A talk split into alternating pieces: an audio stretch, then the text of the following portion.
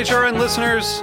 As we celebrate our 15th year, we are deepening our commitment to giving voice to the next generation of food systems storytellers, and we need your help. Our internship and fellowship programs help activate new possibilities for underrepresented and underestimated young people through experiential journalism, audio engineering, and production training. Through these unique programs, HRN helps food equity stewards build essential workforce readiness skills that expand their potential and foster economic mobility. Please consider supporting these critical programs. And with a minimum donation, you can be entered to win a dinner for two at an amazing restaurant in one of eight cities and tickets to a concert at a great venue in one of those cities. We have incredible partners across the country who have donated, as they also share our passion for helping to educate the next generation of food systems storytellers. Check out heritageradionetwork.org slash 15 to donate and enter to win today. That's heritageradionetwork.org slash 15 to donate and enter to win today. And make sure you donate before March 31st. Thank you. Today's program has been brought to you by Whole Foods Market, a dynamic leader in the quality food business, a mission driven company that aims to set the standards of excellence for food retailers. For more information, visit WholeFoodsMarket.com. I'm Greg Blaze, host of Cutting the Curd. You're listening to Heritage Radio Network, broadcasting live from Bushwick, Brooklyn. If you like this program, visit heritageradionetwork.org for thousands more.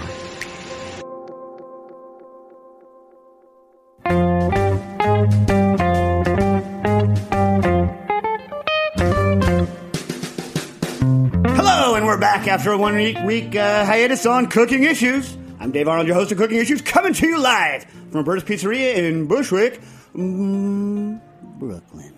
Joined as usual in the studio with Nastasha the Hammer Lopez. Hey, you doing, Nastasha? Good.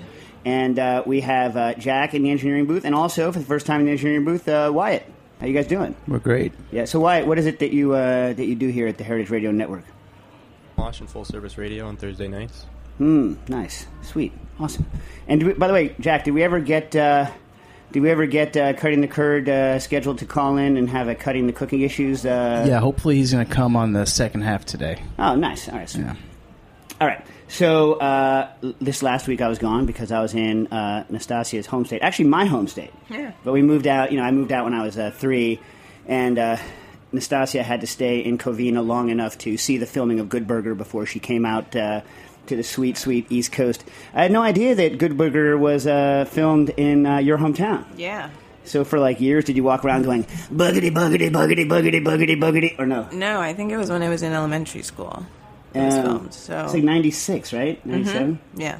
Yeah, Freshman. classic Sinbad. Do you remember the movie at all? No. Sinbad. Wow. Sinbad is uh, in. I think it's a relatively late role for Sinbad, but uh, he is the uh, teacher who's a little bit crazy, who gets hit by like hit by uh, the the car by Dexter's car, and he's got these sweet lapels and a sweet sweet fro in that movie. Uh, my kids are now, are now obsessed with Good Burger. White points out George Clinton also in that movie. George Clinton was one of the dancing crazies in the uh, in the institution. Uh, yeah, you're like, holy crap! That's the actual. Yeah, the movie has like like lots of like little kind of classic nuggets in it. You know, uh, yeah, yeah, yeah, classic, classic. Uh, good, good, good burger style movie there. But my, the problem is I can't get my kids to stop imitating and repeating portions of it. There's a Good Burger like in Union Square or something, right? They're not related, I are know- they? They're not related. They must be somehow related. I mean, I don't know. I, I mean, I The don't movie even- must have come first, Oh yeah, right? yeah. But the question is, is like you know, can you start a restaurant called Good Burger and like not worry about infringing on Good Burger the movie? I mean, obviously, it's helping you. If, if people assume that you have Ed's special secret sauce, you know, in your burger, then I assume you are ripping off some of the IP of the movie, and you know, you should kind of be be punished for that. We'll have to do some research on that. Yeah, yeah. Someone check into this for us and tell us whether Good Burger, the restaurant. I mean, uh, I mean, I don't know that I want to be associated with a restaurant where you know one of the employees takes a bath in the running strawberry milkshake machine, and I also uh, don't uh, really get the wisdom of having strawberry be your only flavor of milkshake. I mean, for for years, uh, you know, Wendy had the had the frosty in only one flavor, chocolate, and I'm always a vanilla shake kind of kind of a guy. But you ever had the Frosty stars? No. Jack, Wyatt, ever had the Yeah, I Wendy's actually Frosty? love Frosties. Yeah, here's the deal. Why the hell do they give you a straw with that thing at all? Oh, I know. It doesn't work. It never, never, never, never. I It's a mean- spoon. Yeah, spoon meal. Those of you that have seen me in like a like a full like spitting red faced rant know that I have lungs, and like I can suck strong enough to completely collapse the straws under the force of vacuum from when I'm sucking on them. Even a perfectly round one that I haven't mashed with any sort of pre anger, I can just like take a perfectly round straw. Like even if it had a protective casing on it, and suck that sucker flat in a frosty. And what this means to me is that the frosty should just be served in an open cup with a spoon Yeah. you know. Anyways, but uh, I'm told now that they have vanilla frosties. I mean, I don't know what that's all about. Like they have extra space in a Wendy's restaurant now, or they they, they just have an extra flavor of frosty. I don't know. I don't know. But if you guys were going to pick one flavor of shake, would it be strawberry? No. I mean, not as your personal flavor, but as like you have to sell to customers. No. No, and, and this is why Mondo Burger almost took Good Burger out of business. I mean, because they, they just think about stuff like that. Whereas, you know, all those other guys have is Abe Vigoda. By the way, I would go to any restaurant. Is Abe Vigoda still alive? Oh, it's a good question. I have to look. I kind of love me some Abe Vigoda. Even back then in the 90s, they were saying that he was about to die, which is kind of rough to say to your fry cook. But anyway, good good times. Do people in Covina talk like that, Stas? I I don't know. I haven't seen the movie. Fast food. Ah. Abe Vigoda's still alive. Sweet! He's 93. I love Abe. I love me some Abe Vigoda. You know who Abe Vigoda is, right, Stas? Do you love Abe Vigoda? Abe Vigoda, one of the one of the people name checked in. Uh, I think was it Hello Nasty that the Beasties uh, checked Abe Vigoda. I don't know. Anyway, love me some Abe Vigoda.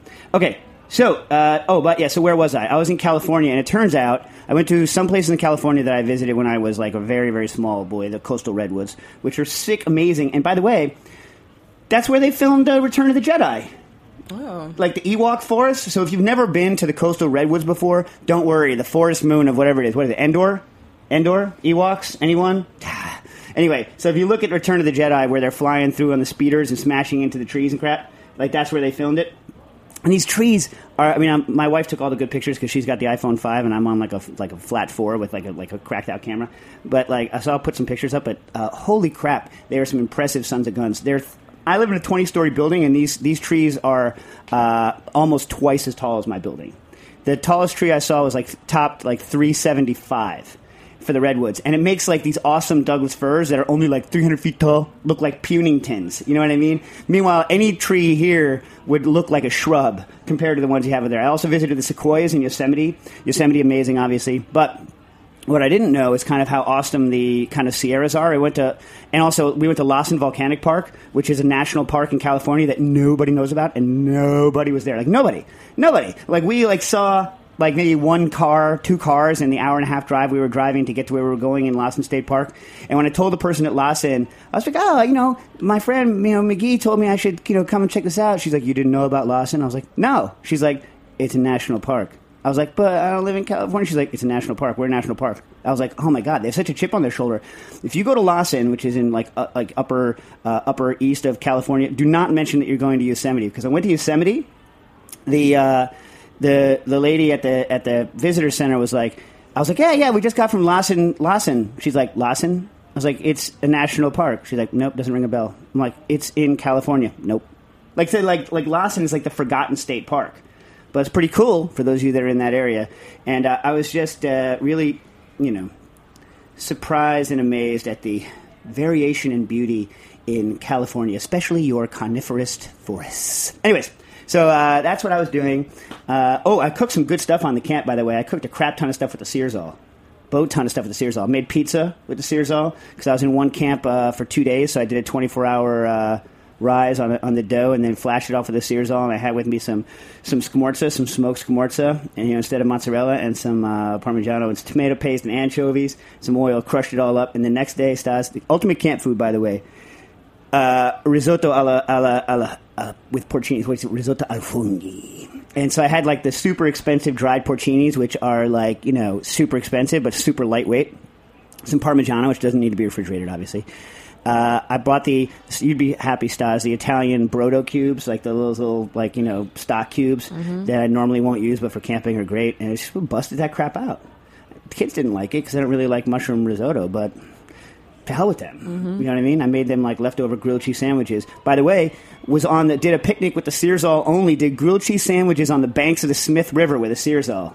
Sweet. And now you know how on the first night when you go camping, you have ice, so you have that's when you have your steak or whatever. Yes, did some sweet steaks, sweet steaks, sweet sweet steaks. Anyway, okay.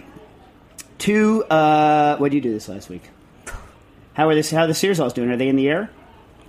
Yeah, they are. They're in the air. All right, so that's uh, that's the that's the current update. They are in the air from China on the way to the good old Etats Unis here. Uh, anyway, let's get some questions. Uh. Nick Malin writes in, uh, and thank you, Nick, for providing the name Mal in. I like that M A L I N. Uh, that's he spells his name like Fallon, but writes it like anyway, whatever. Uh, about green meat. Hey, Dave. Uh, uh, I'm writing on behalf of a ChefSteps forum question that has seemingly gone unanswered. After 72 hours in a circulated water bath at 54 degrees Celsius, and what is 54? I can never remember what 54 is. Uh, it's like 129, 130 or something like that, somewhere in there. Uh, the vacuum sealed short ribs were green on the outside. No smell, no funk, just the color was off. I did not add any uh, salt or oil to the bag pre cooking. I simply had dried off the shorties before bagging them. Then, uh, after I sealed them, I placed them in simmering water for a few seconds to rid any surface bacteria that can cause funkiness uh, with long cooking times. And that was it. I gave them a quick sear, which I will soon be doing with my Searzall, and enjoyed them. People in the forum have suggested air leakage or pre-salting effect, but uh, like I said, I added nothing to the bag, and there was no leak. So, uh, would love to hear from you. Thanks, uh, Nick. Uh, P.S. Thanks for hating wraps as much uh, as I do. Eat a damn sandwich, people.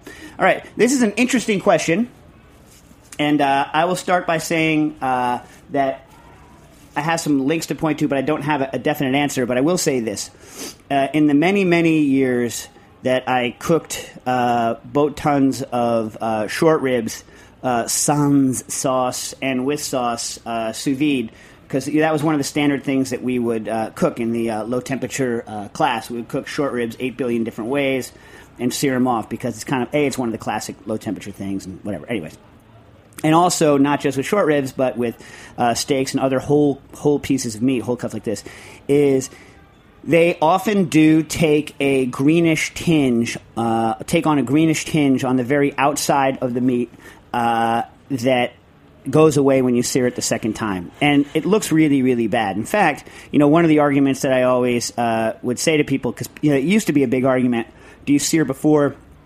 or do you, do you sear after? And you know, the answer I always have is, of course, both. But if you had to choose one, you choose sear after because uh, the surface of the meat not only doesn't look like it has a nice crust, but often looks discolored and messed up, and it gets fixed by like a quick sear. Because, as you say, uh, like that coloration is not uh, necessarily come along with any sort of off flavor or funky flavor. Now, when you when you cook something low temp for a long time, especially when you get as low as 54 in that range, you often have the problem of super funky blue cheese, nasty meat stank, uh, which comes from uh, lactic acid bacteria and their relatives that are growing and often cause blow off in the bag if you get floaters.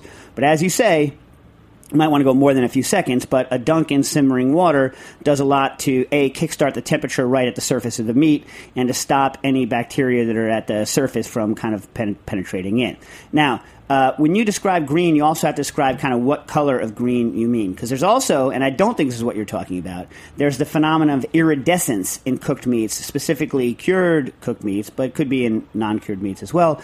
And this is a physical structural phenomenon that you get, you often see it in deli meats. You've seen that before, Stas, right? Like, and that's not uh, something to kind of worry about, although some people don't like the look of it because they think it means it's spurled. But it's not spurled, it's just iridescent meat. And there's a lot of literature actually on iridescent meat. But that's not what you're talking about. I'm assuming what you're talking about, it's not um, bright green, it's more of like an army blackish green. You've seen that before on the surface of the short ribs, right? It looks Yeah. disgusting. Mm-hmm. Yeah. Uh, and so then the question is, well, what causes that? Short answer, I don't know. But I did some initial research. There's uh, most of the greening in meats is, and I'll send you to a couple of articles that are available on meat color in general.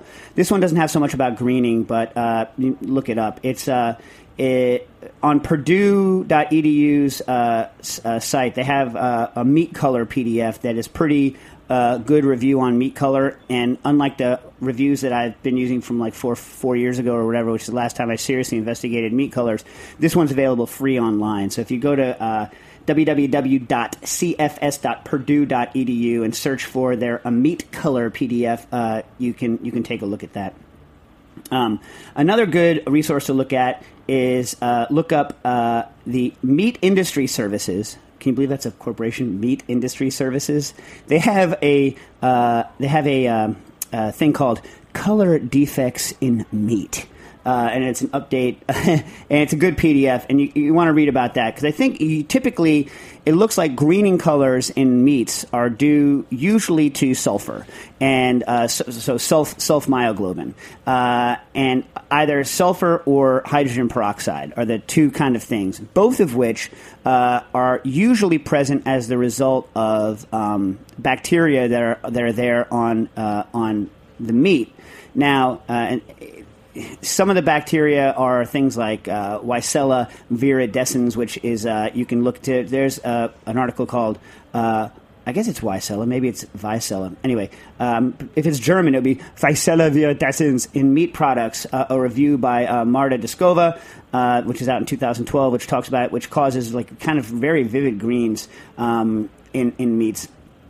Um, but and there's also uh, a specific greening in meats that has a high pH. So I don't know if you had a particular uh, piece of meat, for instance. Meats that are high, have a high pH, i.e., are not uh, acidic enough, and cooked in, and that are stored in vacuum environments, have a known situation where they can have uh, greening take place on the on the on the surface but it can also happen in uh, in other environments if bacteria are there. And apparently, it doesn't take very much sulfur present, so they form like I guess they form hydrogen sulfide, or they, or they break some sulfur off of sulfur-containing amino acids in uh, in the proteins. That's where the that's where the sulfur is coming from from the from protein breakdown on the, on the surface. Um, so it, it, you know, and I don't think it's been studied that much in long long term uh, low temperature cooking. But some of these bacteria, greening bacteria, if that's it is what it is, uh, you know, take a long time to kill, uh, even at relatively elevated temperatures, and actually can be strengthened by uh, an initial heat shock. So it could be something there. I don't know, but I know that. Searing makes it go away. Just check out those articles, and anyone who else who can get back to me and give me a better answer, please do. Got a caller. Caller, you're on the air. Hey, Dave. A huge, huge fan of the show. Uh, this is Ray, formerly DC, now living in Crown Heights. Hey, Um, Crown Heights. I- nice. I just had a comment. Uh, I enjoyed last week when you were talking about raw onions. I think an emailer called about getting a metallic taste. And I'm not sure if this is uh, relevant to what they were doing, but I know Rick Bayless of uh, Mexican cuisine fame talks about rinsing the, the onions after he uh, cuts them and serves them raw. And I've noticed a big difference uh, in doing that.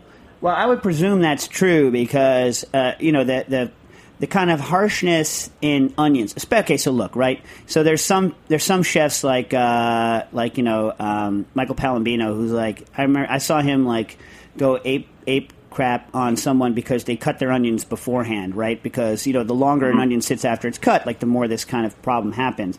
But the you know truth of the matter is, a lot of us have to cut onions beforehand for meats or for whatever, or if you're going to serve it like in a salsa, where it's going to be cut and served fresh and not cooked again. And um, you know, the, it, like I think m- almost all of the stuff that's happening in an onion happens after the tissues are broken, right? And so Right. it's a reaction between um, what's going on in the broken tissues and juices, and in this case, carbon knives, uh, carbon steel knives, or any sort of like non-passivated kind of steel surface, or other metal ions for that matter.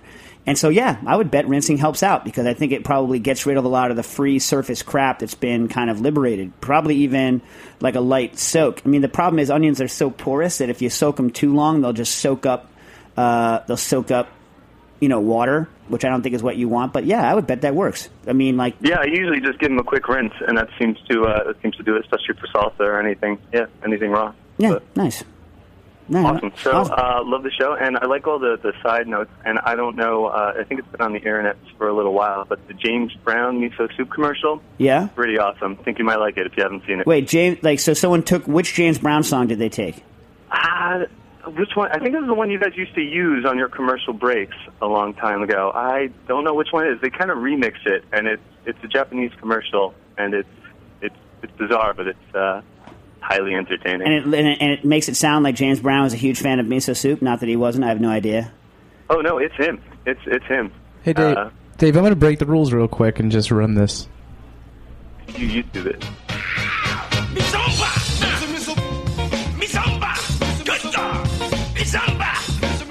Oh man, how do they? I wonder what.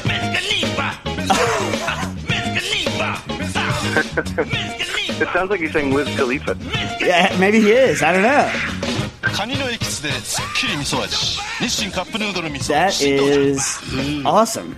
Uh, yeah, that's uh, that's uh, Sex Machine. By the way, you know who's playing bass on that is Bootsy Collins. Uh, Bootsy Collins was a very uh, young uh, guy on the tour bus when uh, James Brown was working on that, and he ended up that was kind of one of his like big early bass gigs was a Sex Machine, which is maybe why it's got such a. I mean, look, all of James Brown's bassists were awesome, but I mean, I have a special love in my heart for Bootsy. But that is a classic. I would love to like figure out like by listening if I can figure out what clips of his voice they took to make him say miso soup. And I like how it's not really doesn't sound like it was really mixed by a native English speaker because it's not exactly how I would have imagined James Brown screaming miso. That's perfect though. I like it. It makes it even better. Jack, you already knew about this and you didn't tell me? I, I did not know about this. All right, well, you've just. I'm now going to probably waste several hours of Nastasia's life once we get back to the lab, like like playing that and then and then figuring out in my head exactly where they chopped it up. So thank you, thank you for throwing away several of Nastasia's precious As hours. she bows her head down. All right, Thanks for your time. All I right. appreciate it. And uh, keep going. Rock on, guys. Love bud. it. All right, Jack, should we take a commercial break? Um, yeah, give me one second here. All right, we come right back with some cooking issues.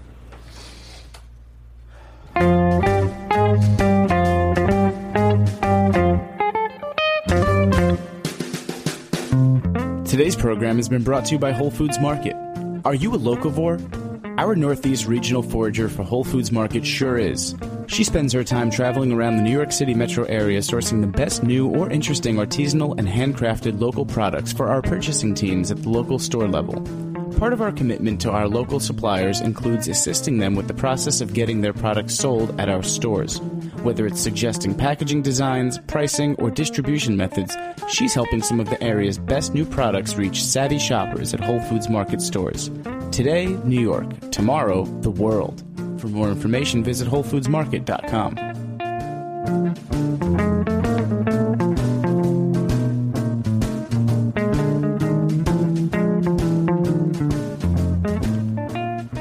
And we are uh, back. Let me get a, cou- a couple of questions from. We're also uh, at Harvard next week. Oh yeah, I'm going with uh, McGee and I are doing the uh, Harvard uh, lecture next week. We're going to do the class lecture, which I norm. Are you going up this time, Stas? I think so. I'm doing the class lecture, which uh, you know McGee and I have done for the past what, like three years now, four years, three years.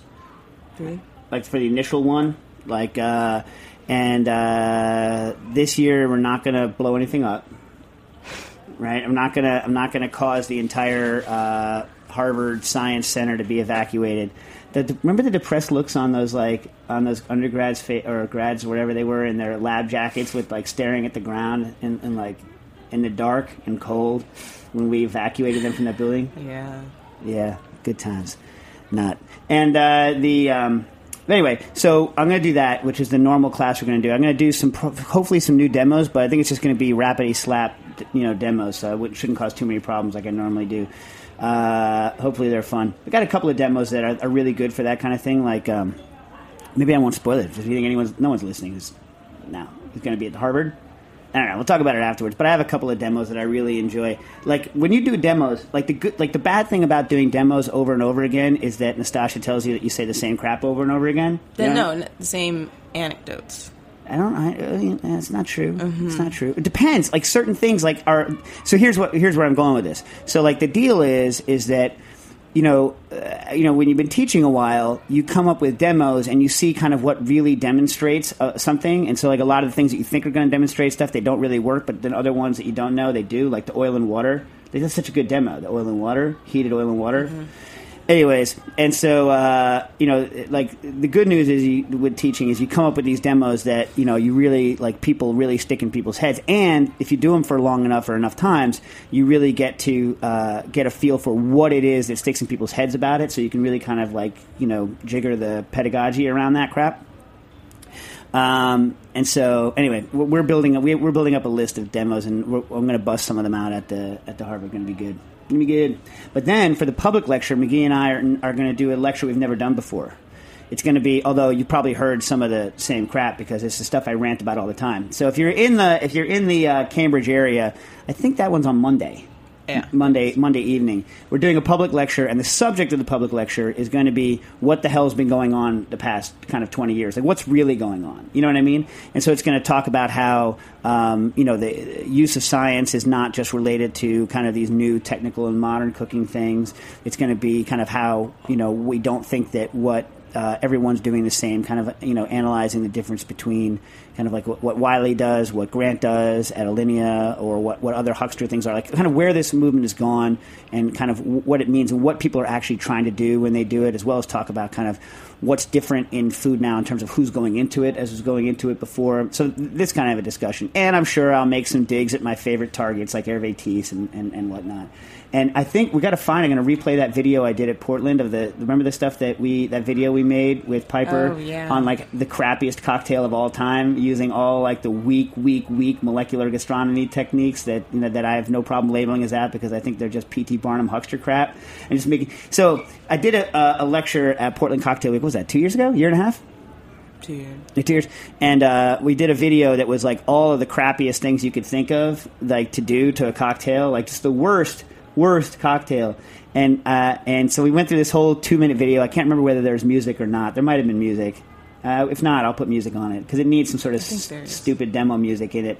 And then uh, and then at the end, like literally, we just flash up. This sucks. This sucks. Remember that? This sucks. This is terrible. This is everything that's wrong with cooking and cocktails. This is the worst thing in the world. And uh, literally after the demo, someone asked me for the recipe. It was the worst.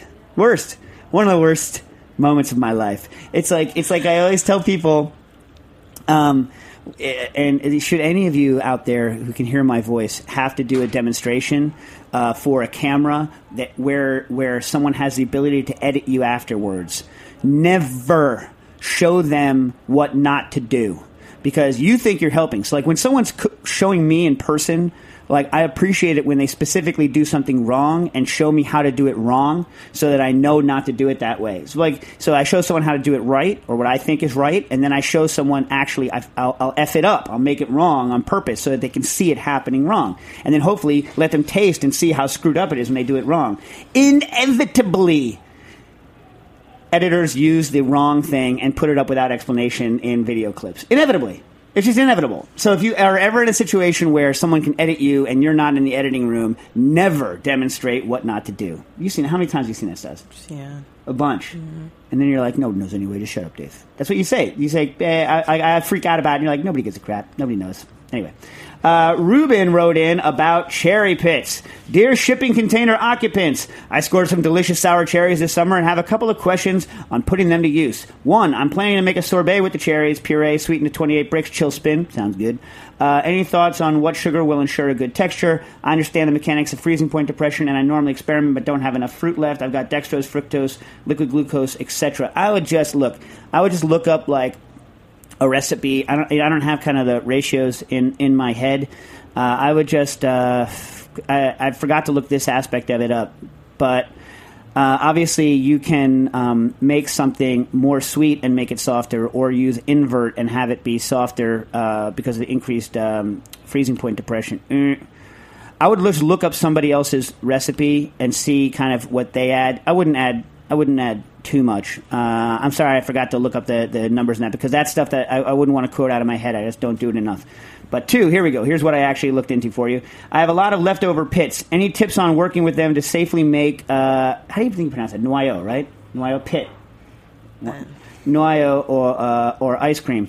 I'd like to extract the most flavor, but I have no idea how to dose them to avoid cyanide toxicity, and can't find any seemingly reliable information. I've seen some comments that roasting the pits eliminates the risk, but not much in the way of justification. Uh, can't say how much I enjoy the show every week. Thanks you all, Ruben. So what we're worried about here is that any of the stone fruit, uh, and it's really the kernel. You know, what I mean, not the not the not the Meat. but not the meat and not the not the roughly crap. You know what I'm talking about? Mhm. The roughly crap on the pit. You know what I mean? The kernel. So uh, when you taste them, and this is like uh, you know any stone fruit, apple, you know, pips, um, all that stuff. Uh, what the problem with it is is that it contains uh, amygdalin. Amygdalin, when you chew on it, uh, enzymes can uh, convert uh, the amygdalin into sweet, sweet cyanide, which is poisonous, uh, but also benzaldehyde, which is the aroma we get from. Um, from like you know that al- almond extract, benzaldehyde, which is what we like it in, in an amaretto cookie or something like this. Now, if you're just throwing a couple of uh, apricot kernels, which is typically what you buy here in in the states, uh, into a batch of almond cookies, then you know it's not going to be a problem. But when you're doing uh, a boat ton of uh, apricot pits, in fact, the cyanide level can or whatever. What are we using again? You were using cherries. You can get uh, enough uh, problematic crap cyanide to uh, cause problems. So, uh, man, and there is not a lot of information out there. So, I I will defer to uh, you know. Uh, Chemistry drink meister Darcy O'Neil. So, if you're not familiar with uh, the Art of the Drink um, uh, blog, you know Darcy is a chemist and kind of drink person. He's the person who wrote "Fix the Pumps," which is kind of the game-changing book on uh, bringing back the art of the soda jerk. Uh, and um, and fix the pumps is uh, old slang, soda jerk slang for check out the stacked lady at the uh, bar. Fix the pumps. Uh, I think that's what it is. That's my memory. Uh, so he, in August uh, 31st, 2011, put a big post up on uh, cherry, specifically, I think cherries, uh, but any sort of stone fruit and um, cyanide in liquor specifically, and goes through the different steps you can do. And there's a second post on how to get rid of it. His take on it, because he did some calculations based on the number of milligrams per milliliter cyanide in, in standard pits that he was able to get off the internet, uh, and like the amount that's there. It, yes, it is possible to. Um, have a dangerous level and that he wouldn't necessarily keep it around or recommend consuming it, even though people have done it for a long time. Here's what he said, uh, though, in the second part where he says how to mitigate the uh, problems. One, if you leave the stuff a long time. So here's what he says. I'll just, I'll just read his quote. Uh, because he talks about how to get rid of it via distillation, which is possible. He also, by the way, just says buy uh, you know oil of almonds, you know, with benzaldehyde in it, and just have it done with. But because he's thinking that someone is trying to make that flavor, not that someone has a product that they want to get the best use of, right? I mean, I think the reason that you're not going and buying crap to make that flavor is because you have this product. It has other flavors in it besides the benzaldehyde, and you want to use these things. So you know, whatever. So you can't just go buy uh, the flavor and have done with it. But here's what it, here's what it goes. Um, since distillation method isn't practical for the average person, here's another, though much slower method. Think months. Hydrogen cyanide can be hydrolyzed to, uh, to formic acid and ammonia. Yes, formic acid, the same stuff that fire ants use to piss you off. Hydrolyzation is done in the presence of water, so if you just infuse apricot kernels in vodka, some of the hydrogen cyanide will decompose. But the process is very slow. Heat will help. It should also be noted that formic acid has a fruity mustard aroma. So, right, so aging it for a long time. Okay, and this is still Darcy. Okay, I understand you're impatient, so here's one more method. A number of sources have indicated that roasting the kernels at 176 degrees Celsius for 10 to 15 minutes will drive off the hydrogen cyanide. This could work, but you have to make sure all the kernels are free from the shell and ground coarsely. I'd recommend adding enough water to make a wet mass and set aside for an hour or more to ensure that the amygdalin and beta D glu- uh, glucosidase, which is the enzymes that make the sweet smell, uh, can react. Afterwards, spread the mixture on a baking sheet and heat until dry. There is no guarantee that this method will remove all of the cyanide, but it should remove some. Dry roasting is not effective since amygdalin is stable at that temperature. Also, the boiling point of benzaldehyde, which is the aroma you want, is 178 degrees Celsius, which is just 2 degrees higher than the cooking temperature. So you will most likely drive off some of the flavor component you are trying to capture. So, uh, so there, there you have, you know, what he says about it. I'll also add that you could probably heat it. The problem is, I don't know. It's an interesting thing. I, if I was doing it, I would just age it for like a year. Do it and age it for a year. And, and kind of see what happens. You know, if you're Darcy, you're lucky enough to have the uh, equipment. You could actually test whether or not you've gotten rid of it or not. You guys can't. Uh, anyway, so I hope that answered uh, some of your uh, questions uh, on that. Um, all right, let's see where we are here. Stan B right, wrote in. Uh, we talked about his caramel. It says, "Greeting from France." We talked about caramel what two weeks ago, three weeks ago. Uh, three or four weeks ago, I asked a question about replacing sugar in a recipe with caramel, i.e., the same amount of cooked to a brownness sugar. Uh, I tried to also make meringues with it, and the result is interesting. Um, and to go through the recipe, I, I make a dry caramel uh, with about 200 grams of table sugar and poured it uh, well hot uh, on uh, 100 grams of egg whites being whipped, almost the same as Italian meringue. After shaping the meringue, I cooked them for two hours at 120 C. Quite a bit of the liquid caramel turned solid when pouring it into the egg whites. It got a bit scary, scary with caramel bits making strong clingety cling sound from the electric whip. Maybe a better technique would be add a bit of water into the caramel, turn it into a syrup closer to an actual Italian meringue. That should lower the amount of recrystallization before the caramel gets mixed into the egg whites or other prep. The taste was good, not great, but good and close to expectations. But soon after baking and once cooled, the meringues had a very brittle texture with a bit of crunch before turning to powder. However, after five or six hours, the meringues turned very soft, almost marshmallow-like. As you had mentioned on the show, the inverted sugar, uh, the inverted sugars and caramel do suck in moisture. I would advise to serve quickly or keep in your dehydrator. Um, so there you go. Update on uh, whether or not what we say makes any sense. Uh, he also says, I appreciate your thoughts. The caramel taste can come from cooked milk solids. Might get some milk powder and toast and brown it or cook it in the oven in butter as per uh, an ideas in food blog post from 2008 on that and see how it goes. Uh, and then as a side note, he gives us an article on uh, on like the scientific article on pizza cheese. What do you what are your needs in a pizza cheese? Do you like blistered bubbles on your pizza cheese? Is it important to you? No. Apparently, it's very important. If you look up, here is the recipe for perfectly brown pizza cheese as established by science. It's, it's good, interest, it's re- interesting reading for those of you out there that are interested in uh, why certain cheeses, uh, you know, bubble and boil. Not, and I'll give you the short answer: it has to have some fat, but not that much, and fairly high moisture, as well as being elastic and cohesive, aka mozzarella. But you know, he, you know, Stan's question was: Could you use like a modernist cuisine style emulsifying salt technique to make a cheese that acted like that, that had a different flavor? And I think quite certainly the answer is yes. Just have to get the fat content right. And in fact, they hint at this in the article: get the fat content right, increase the, the stretchiness of it by with proper emulsifying salts, but not enough to make it like melt out totally. And then uh, and then just make sure you have enough water emulsifying. It should work. Yes, yes. So we have one caller that we can squeeze in before the show ends. All right, caller. But we have more than one that we can't squeeze in. No, but I Oh. think we have time for one call. All right, caller, you're on the air. Hey, Dave, it's Brian here in New York. How are you? Doing all right. What's up? Good. Um, I just want to say thanks for all your information on ice cream recently, but I haven't had a chance to implement it. Um, uh, in part because um, I recently got an allergic reaction and had to go through a battery of all kinds of allergy tests. Oh my God! Did And they do what- the Did they do the what arm they've prick? come up with is the possibility of something called, if you look it up, pancake syndrome, which is dust mite. Dust mites getting into floury, floury, powdery substances.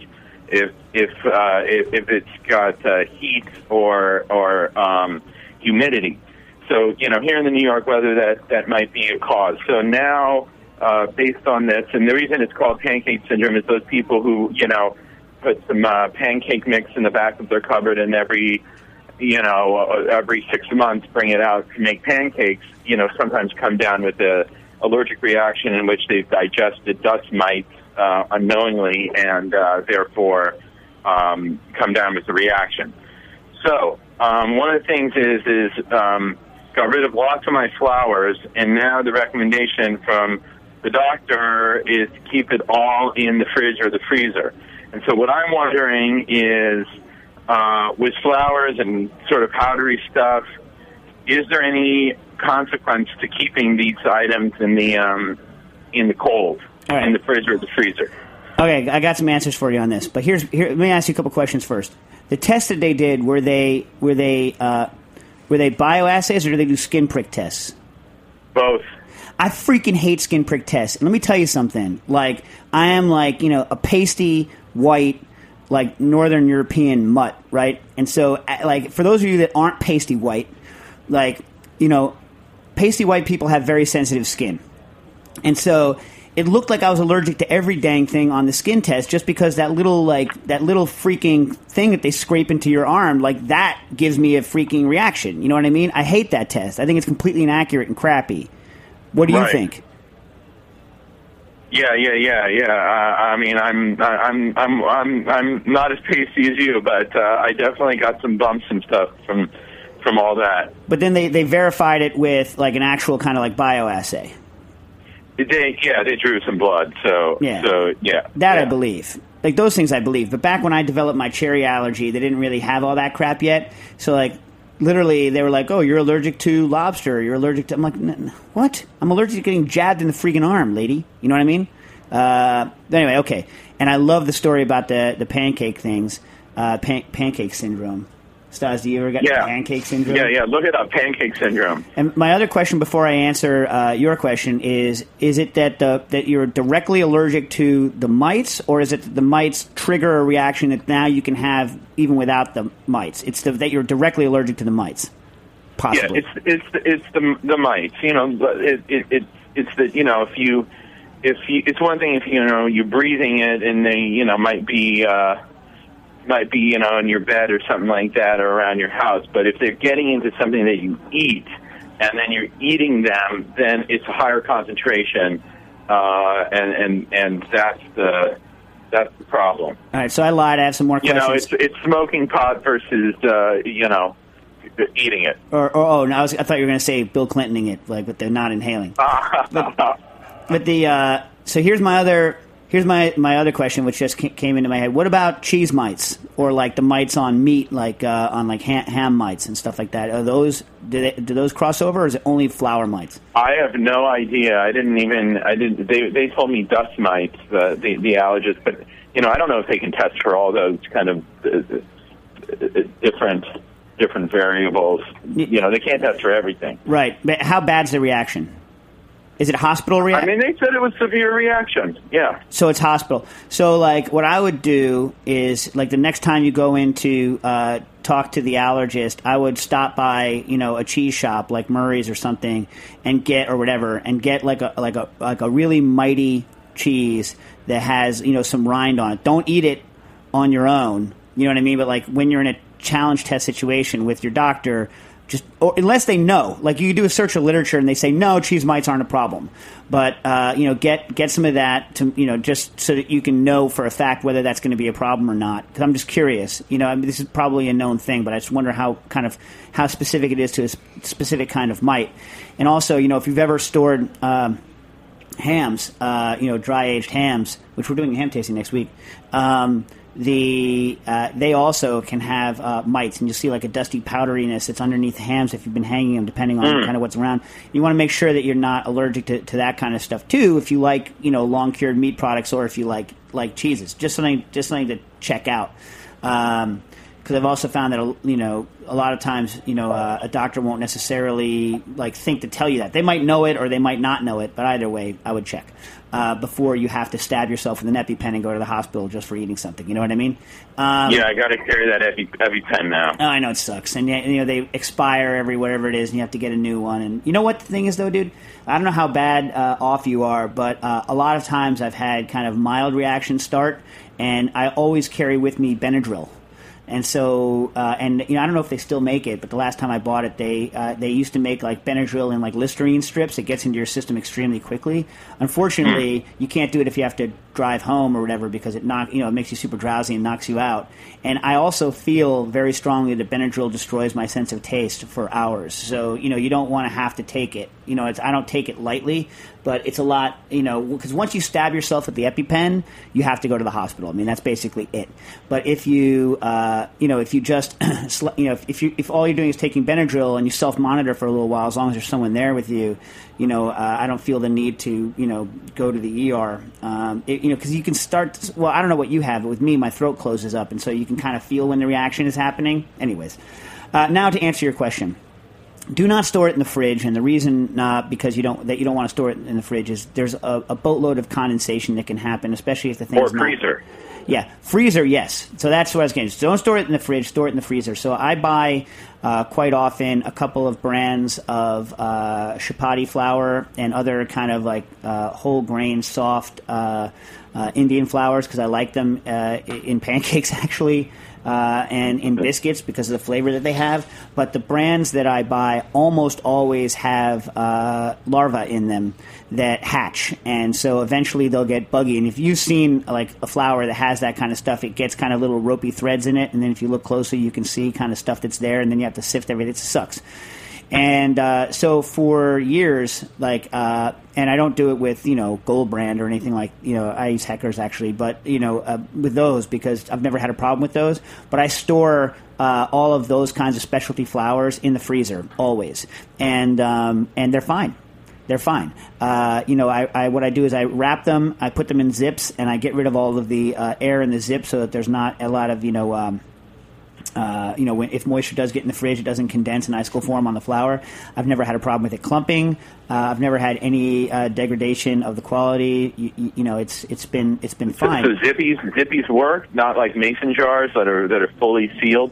Well, you actually in a mason jar, you you have more air because you can't compress them down. I usually keep them in their sack, and then put the sack in a zippy, roll the and then compress it down, and then get rid of it because you actually can get more air out of it that way. Do you know what I'm saying? Ah.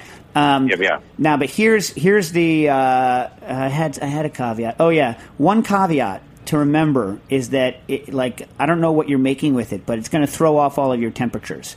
So. Um, you know, if you're used to things hydrating in a specific amount of time, or if you're doing, uh, you know, mixing of breads or anything like this, just be aware that you're, you know, it's not that it has that much thermal energy compared to the water that you're adding or milk or whatever. But if you have a recipe that's uh, that where the temperature of the batter uh, or whatever, or in, in yeast on a bread is is uh, is critical, that you might just need to adjust it a little bit or let the stuff that you're going to use come up to temperature. But I haven't had any problems. And but you know, like I say, that stuff I mainly use for biscuits and pancakes. So so I hope that helps. Great. Great. Yeah, yeah, yeah. I'm, I'm, I'm. I think my, I, I might need to get another freezer because uh, I don't, I don't have enough room for everything that I want to stick in there. You know, I got to put my my masa in there. I got to put my, uh, I got to put all my my my baking flours. I got to put, uh, you know, all the different, uh, you know, different stuff in there. Yeah. Polenta.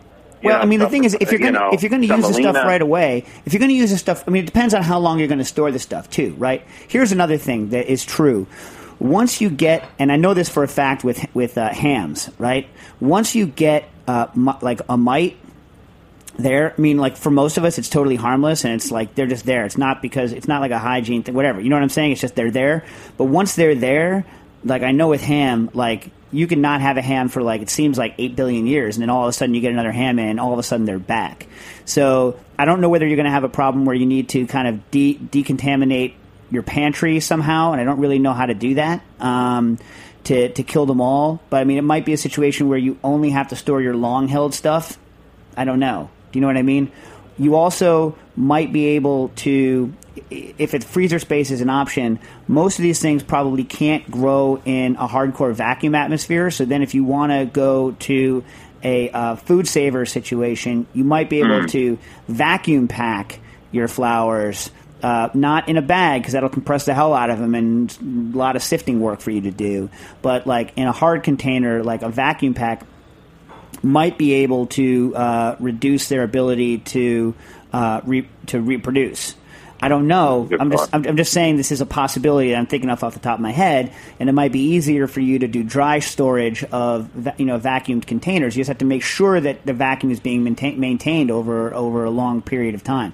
Or you could just take small samples and vacuum down hard in bags, and then just deal with the sifting because I've done that before on, on certain things. But just be careful when you're vacuuming uh, powders. If you use a strong vacuum to vacuum powders, you can.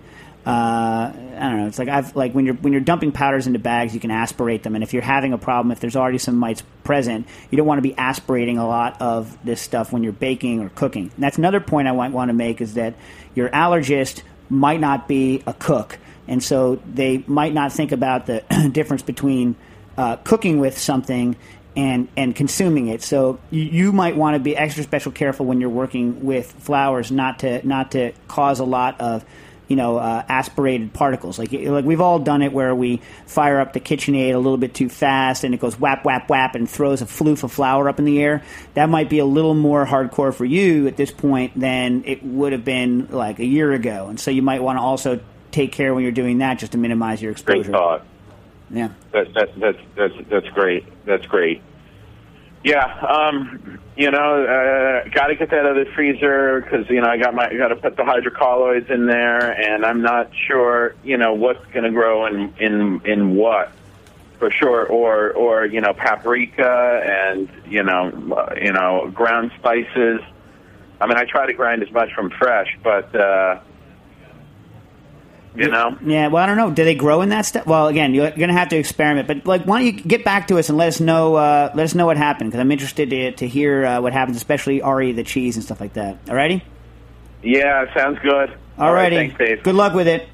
All right, so Jack is going to rip me off the air Yep. uh, in a second. So here are the questions I didn't get to, and I'll get to them. Adam Rogers, the, uh, the author of Proof, good book, uh, wants to know uh, like how high I have to pour liquid nitrogen above your head to to have it uh, you know evaporate before it kills you. Maybe we'll get to that next time. Have a question about fennel from uh, Michael wants to know uh, if we can make it taste more. Well, anyway, we'll deal with that next week. Uh, on uh, Keel Clayberg wrote in about custard.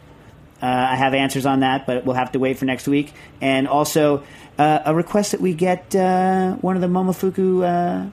Uh, what's it called? Fermentation experts in on the show. We should do that sometime. All right. And a question which would have been perfect after this flour thing from Sam on the uh, autolyse uh, step of, uh, of bread baking by uh, you know which popularized by Raymond Calvel, famous bread guy. Again, we'll have to get to that next week. This has been Cooking Issues.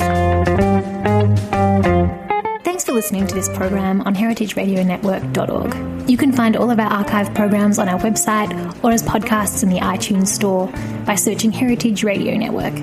You can like us on Facebook and follow us on Twitter at heritage underscore radio. You can email us questions anytime at info at heritageradionetwork.org. Heritage Radio Network is a 501c3 nonprofit. To donate and become a member, visit our website today. Thanks for listening.